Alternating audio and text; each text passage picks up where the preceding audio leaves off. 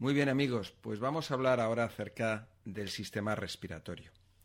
Es importante evitar las causas principales que favorecen la aparición de enfermedades en el aparato respiratorio. Estas enfermedades que afectan al aparato circulatorio constituyen una causa importante de mortalidad en el mundo. El incremento de dichas enfermedades se debe a múltiples razones, fundamentalmente a factores como la polución atmosférica. La emisión de productos contaminantes a la atmósfera es una de las principales razones de la aparición o agravamiento de las enfermedades respiratorias. El humo emitido por las industrias y no adecuadamente filtrado, los gases de combustión de los vehículos, la quema de residuos industriales como plásticos, gomas, etcétera, son responsables en muchos casos de dolencias como la bronquitis o el asma por no mencionar enfermedades más graves y malignas. El tabaco, pues del tabaco no hay nada que decir, sabemos de sobra eh, lo fatal que es, ¿no? Por otro lado está el auge de enfermedades infecciosas. Es algo que no podemos evitar en nuestros días. Cada vez es mayor el problema de contaminación ambiental, ¿verdad? El rebrote de enfermedades infecciosas que se creían erradicadas es otra de las causas que ha supuesto el aumento de enfermedades del aparato respiratorio. La tuberculosis, que ha vuelto a resurgir con virulencia y se manifiesta resistente a los antibióticos. Causa unos 3 millones de muertes al año y más de un tercio de la población mundial es portadora del bacilo. Increíble, ¿verdad? De igual manera, el principal causante de la neumonía, que es el Streptococcus pneumoniae, se vuelve cada vez más resistente a la penicilina. Bueno, las causas que originan el aumento de estas enfermedades pueden ser muy variadas.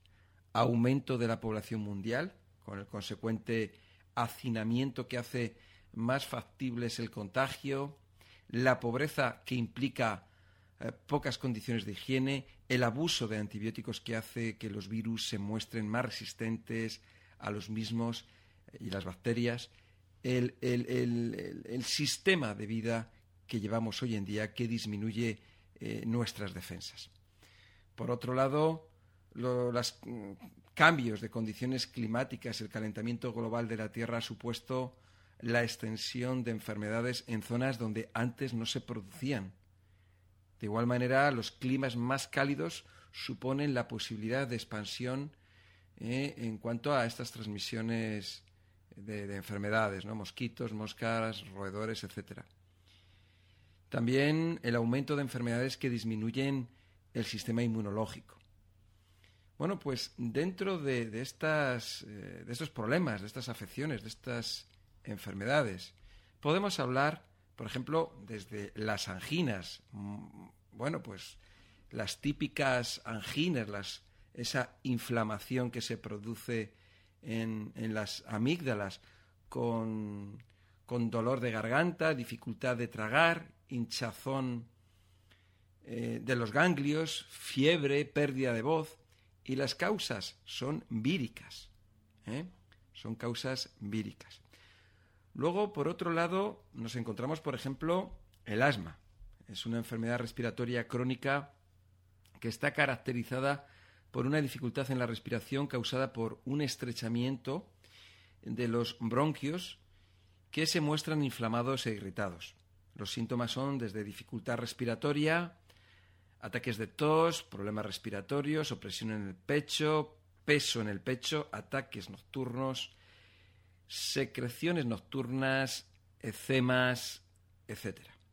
Las causas, aunque no se conocen cuáles son las causas exactas que determinan la aparición de la enfermedad, podemos mencionar las siguientes. Alergias. En personas con antecedentes de alergia, la exposición con los elementos para los que son muy sensibles pueden desencadenar una crisis asmática nos vamos a encontrar con los alérgenos, Son sustancias que desencadenan en reacción alérgica al estimular la secreción de ciertas sustancias entre las que se encuentra la histamina, que son los responsables de la inflamación de los bronquios. Entre los principales alérgenos tendríamos elementos externos, como el polen de ciertas plantas, como la hierba del muro, ciertos elementos químicos, el polvo, el contacto con ácaros, que pueden desencadenar la enfermedad. La ingestión de tóxicos, por supuesto, como el consumo desde el tabaco, medicamentos, especialmente los que contienen salicilina o aquellos destinados a través, eh, van destinados a tratar lo que es la tensión arterial elevada. Y, por supuesto, todos los pesticidas químicos que nos podemos encontrar, eh, bueno, pues, eh, que, se echan en, muchos alimentos, ¿no? También hay factores de, en cuanto al asma, factores de herencia, por ejemplo, ¿no?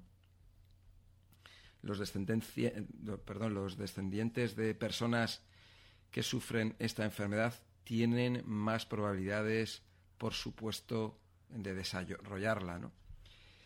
Después eh, nos vamos a encontrar pues con enfermedades del aparato respiratorio, mal curadas pueden desencadenar crisis asmáticas. Es importante realizar un tratamiento adecuado y con la mayor prontitud posible. Si se presentan los síntomas que hemos visto, se impone la visita al especialista para que diagnostique la existencia o no de la, de la enfermedad. Yo podría daros algunos consejos para evitar los ataques de asma. Resultará muy adecuado evitar aquellas situaciones pues con o elementos que puedan desencadenar la enfermedad, ¿no? Hay que evitar aquellos lugares donde la existencia de factores ambientales puedan desencadenarlo, lugares cerrados, espacios pequeños, especialmente si presentan polvo, el contacto con ciertos animales domésticos. También, por supuesto, el nerviosismo la alteración ¿eh? nos puede favorecer la aparición de estos, eh, de estos ataques asmáticos. La temperatura ambiental. Un ambiente frío puede proporcionar los mismos resultados. También, por supuesto, la alimentación. Ciertos alimentos ricos en conservantes y colorantes pueden favorecer, incluso producir, la aparición de la enfermedad. Enfrente de estos productos envasados industrialmente y repletos de sustancias artificiales, se opone una alimentación natural de carácter más vegetariano, rica en alimentos naturales, que no posee elementos que puedan producir reacciones alérgicas alimentarias y elimina ciertos componentes del organismo que favorecen la aparición de estas enfermedades.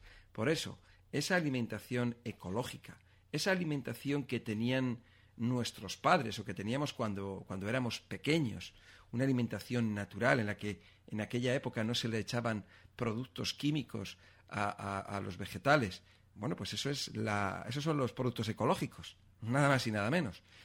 Bueno, pues con eso vamos a tener, quién sabe, quién sabe si a lo mejor el problema que tenemos es debido a productos químicos, ¿no? ¿Quién sabe? Bueno, por probar no se pierde nada. De todas maneras, ya sabemos, el que quiera, pues ya sabe que puede consumir estos productos ecológicos y es una manera de garantizar mm, problemas, eh, problemas futuros, ¿no?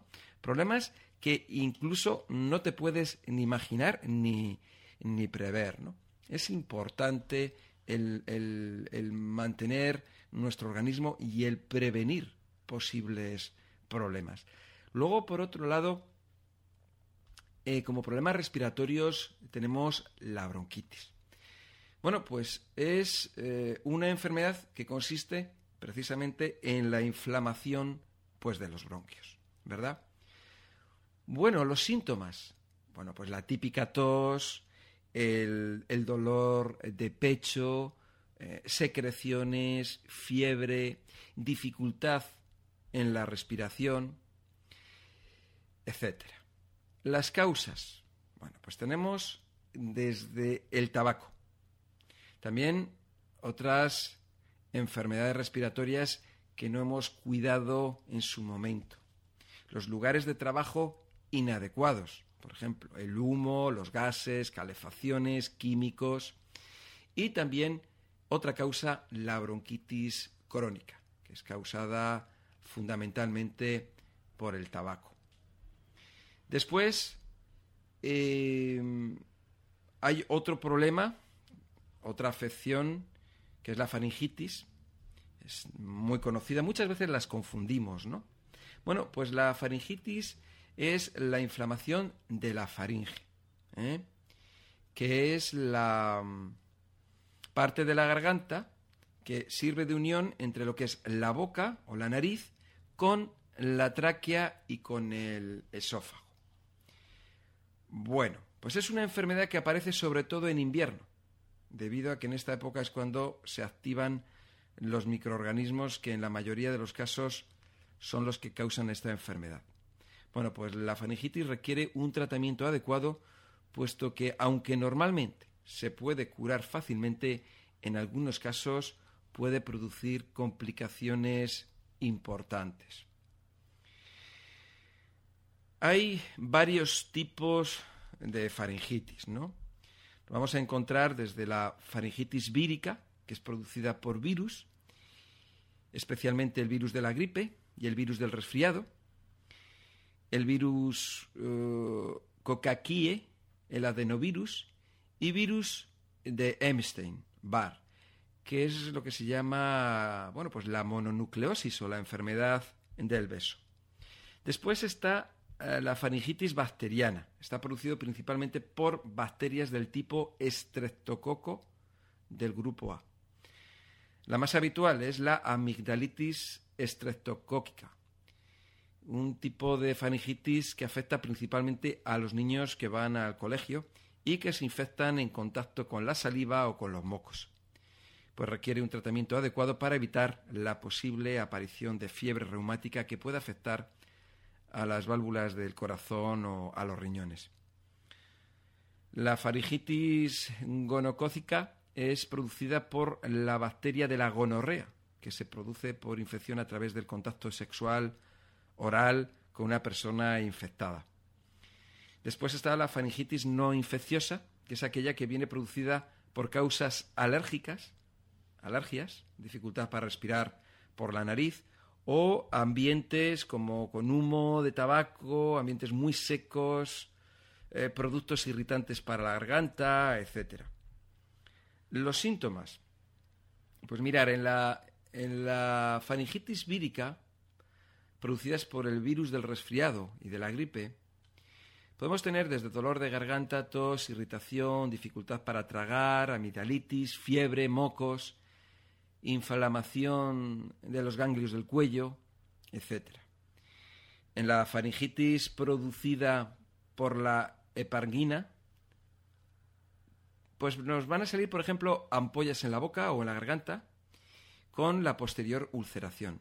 Dificultad para tragar, mm, no vamos a tener ganas de comer. Bueno, es lógico. ¿eh? Luego, por ejemplo, los dolores de cabeza, la fiebre alta, el dolor en las extremidades, en el cuello, vómitos, a diferencia de la que acabamos de ver, de la faringitis vírica, suele producirse en verano o en otoño y afecta principalmente a los niños. Después, en la amigdalitis estreptocócica, una fiebre alta, eh, escalofríos, vómitos, dolor de garganta, dificultad para tragar, dolor de cabeza, de cuello, mocos, vómitos, diarrea y otros síntomas similares a la, gripe o, al resfriado.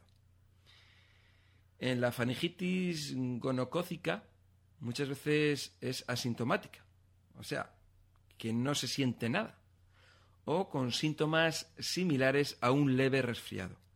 Cuando se produce una infección generalizada, que puede producir dolor de testículos, por ejemplo, y en la próstata, en los hombres, e inflamación en la pelvis en las mujeres.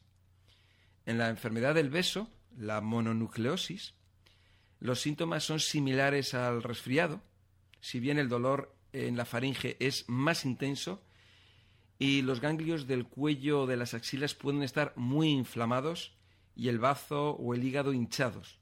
Son bastante comunes las erupciones en la piel. En la faringitis no infecciosa el síntoma más destacado es el dolor de garganta. Ahí vamos a tener sequedad y enrojecimiento. Recordar que esta faringitis está producida por, ya no es producida por virus o bacterias, sino por sustancias eh, que, que, pueden intoxicarnos. ¿no? Las causas, pues víricas, pues bueno, la mayoría de las veces las enfermedades de la faringe vienen producidas por virus, como los de la gripe, el resfriado, etcétera.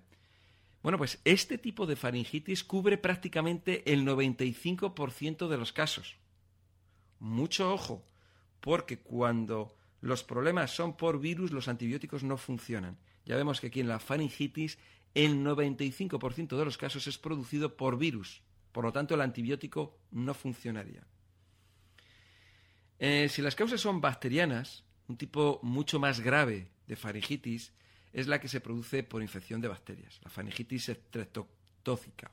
Se trata de una faringitis producida por estreptococos que son causantes de fiebres elevadas y pueden producir resultados graves para la salud, como por ejemplo insuficiencia renal, infecciones de la sangre, etc. También hay causas ambientales, como decíamos, ambiente de trabajo muy contaminado por humo, polvo, el tabaco, el alcohol, mm, demasiado esfuerzo, por ejemplo, ah, cuando forzamos mucho las cuerdas eh, vocales al, al gritar. Y el tratamiento, bueno, pues ante los posibles síntomas de faringitis es necesario la intervención del médico para que la diagnostique y, y aplicar el tratamiento más conveniente. Eh, las faringitis causadas por microorganismos son contagiosas y en el caso de las eh, producidas por bacterias requieren eh, tratamiento con antibióticos. tenemos que estar seguros si es por virus o es por bacterias. En el supuesto que tenga un origen vírico, los antibióticos son ineficaces. Cuando se trata de faringitis no infecciosas, se debe solucionar las causas que la produzcan para que ésta desaparezca. Bueno, pues el tratamiento natural de la faringitis supone la utilización de una serie de recursos naturales que ayudan a prevenirla. Es muy importante por eso mantener nuestras defensas bien altas, bien fuertes, eh, para prevenir todo este tipo de, de problemas. Después tenemos la gripe, ¿no? Bueno, pues ya sabemos que es una enfermedad del tipo respiratorio, la hay de tres tipos. ¿eh? la tipo A, que bueno, la tipo A es la que causa más porcentaje de contagios y el que presenta más gravedad. La del tipo B eh, se sitúa en una zona geográfica determinada, no presenta tanta seriedad como, la A. Y la del tipo C es, eh, es menos severa, con síntomas parecidos al catarro. La gripe presenta unos síntomas más agudos que el resfriado. Aparte que el resfriado se puede producir a lo largo de todo el año, mientras que la gripe suele ocurrir durante el invierno. La gripe se diferencia del resfriado fundamentalmente porque el individuo afectado posee fiebres repentinas, mucho más altas, que llegan fácilmente a los 39, 40 grados, incluso 41 o 42 y se siente uno como pesado y dolor por todo el cuerpo, sobre todo en las articulaciones. La cabeza suele doler más fuerte que en el resfriado. Los enfermos suelen presentar una tos seca. Eh, una persona puede tener varios resfriados al año. Sin embargo, la gripe, en caso de tenerla, solo se tiene una vez cada año como máximo. Hay que distinguir esta enfermedad de la llamada gripe estomacal, ¿eh? que se produce cuando ciertas bacterias infectan el tracto digestivo. ¿eh? Es importante. Es una de las enfermedades que causan más problemas de bajas en el trabajo y en los centros escolares, donde una gran cantidad de niños o niñas sabemos que se contagian entre ellos, ¿no? Cuando viene la época. También en los hospitales se suele producir eh, grandes saturaciones de pacientes mientras dura esta epidemia, ¿no? Sabemos que hay una época del año donde siempre, bueno, pues ocurre, ¿no? Los síntomas, pues de fiebre alta, dolor de cabeza, pues podemos tener desde dolores musculares, ¿no? eh, sudoración, dolor de garganta, cansancio, estornudos, falta de apetito, mareos, vómitos, la cara enrojecida, etc.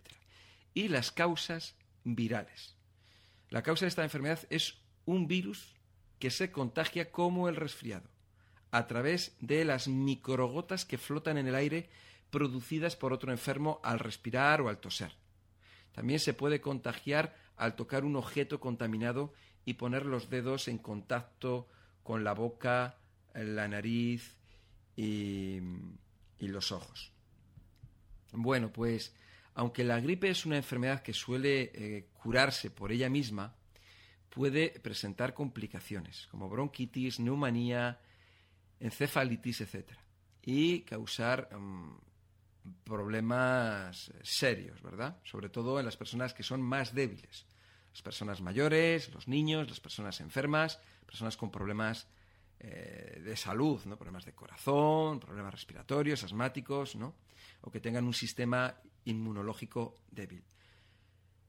Por este motivo, se aconseja que sobre todo todas las personas que se encuentren entre los grupos de riesgo ¿eh? se vacunen, ¿de acuerdo? Y que tomen otras medidas, medidas en cuanto a alimentación, el prevenir, muy importante la alimentación, los complementos alimenticios que vayáis a tomar, ¿para qué? Para tener vuestro organismo bien fuerte y para poder prevenir todo este tipo de, problemas. ¿De acuerdo? Em, luego tenemos, bueno, pues hemos visto el, eh, el resfriado, por ejemplo. ¿no? El resfriado es una afección del aparato eh, respiratorio causada por virus. Es una enfermedad más, eh, de las más habituales y además que causa muchísimas bajas en el trabajo y en, y en los colegios, ¿no?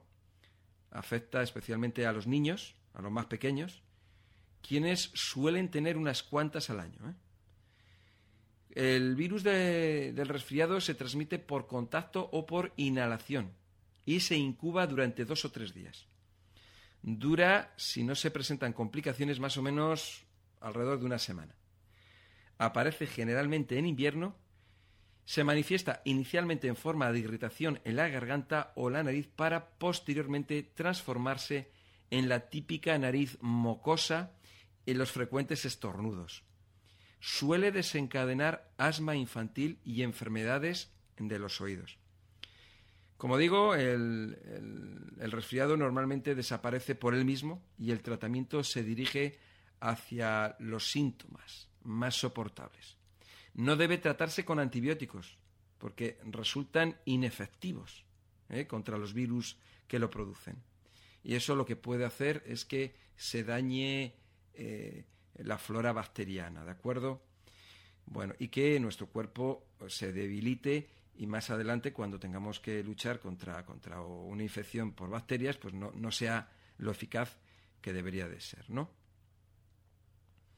Bueno, en, eh, es, necesario siempre el mantener nuestro cuerpo en orden, el mantener nuestro cuerpo fuerte y sobre todo las personas que estáis más débiles, es importantísimo que lo tengáis muy en cuenta. Tenéis que tener una alimentación muy equilibrada, una alimentación que sea de gran calidad, con productos que sean beneficiosos y evitar, eliminar, además, todas las, todos los productos eh, que, sabemos que perjudican a nuestro organismo. Eh, bueno, pues recordar eso, que siempre, ante cualquier cosa, pues ahí están los especialistas que son los que te van a echar una mano. Bueno, espero que, que este tema os haya servido y que toméis buena nota de él porque es importante.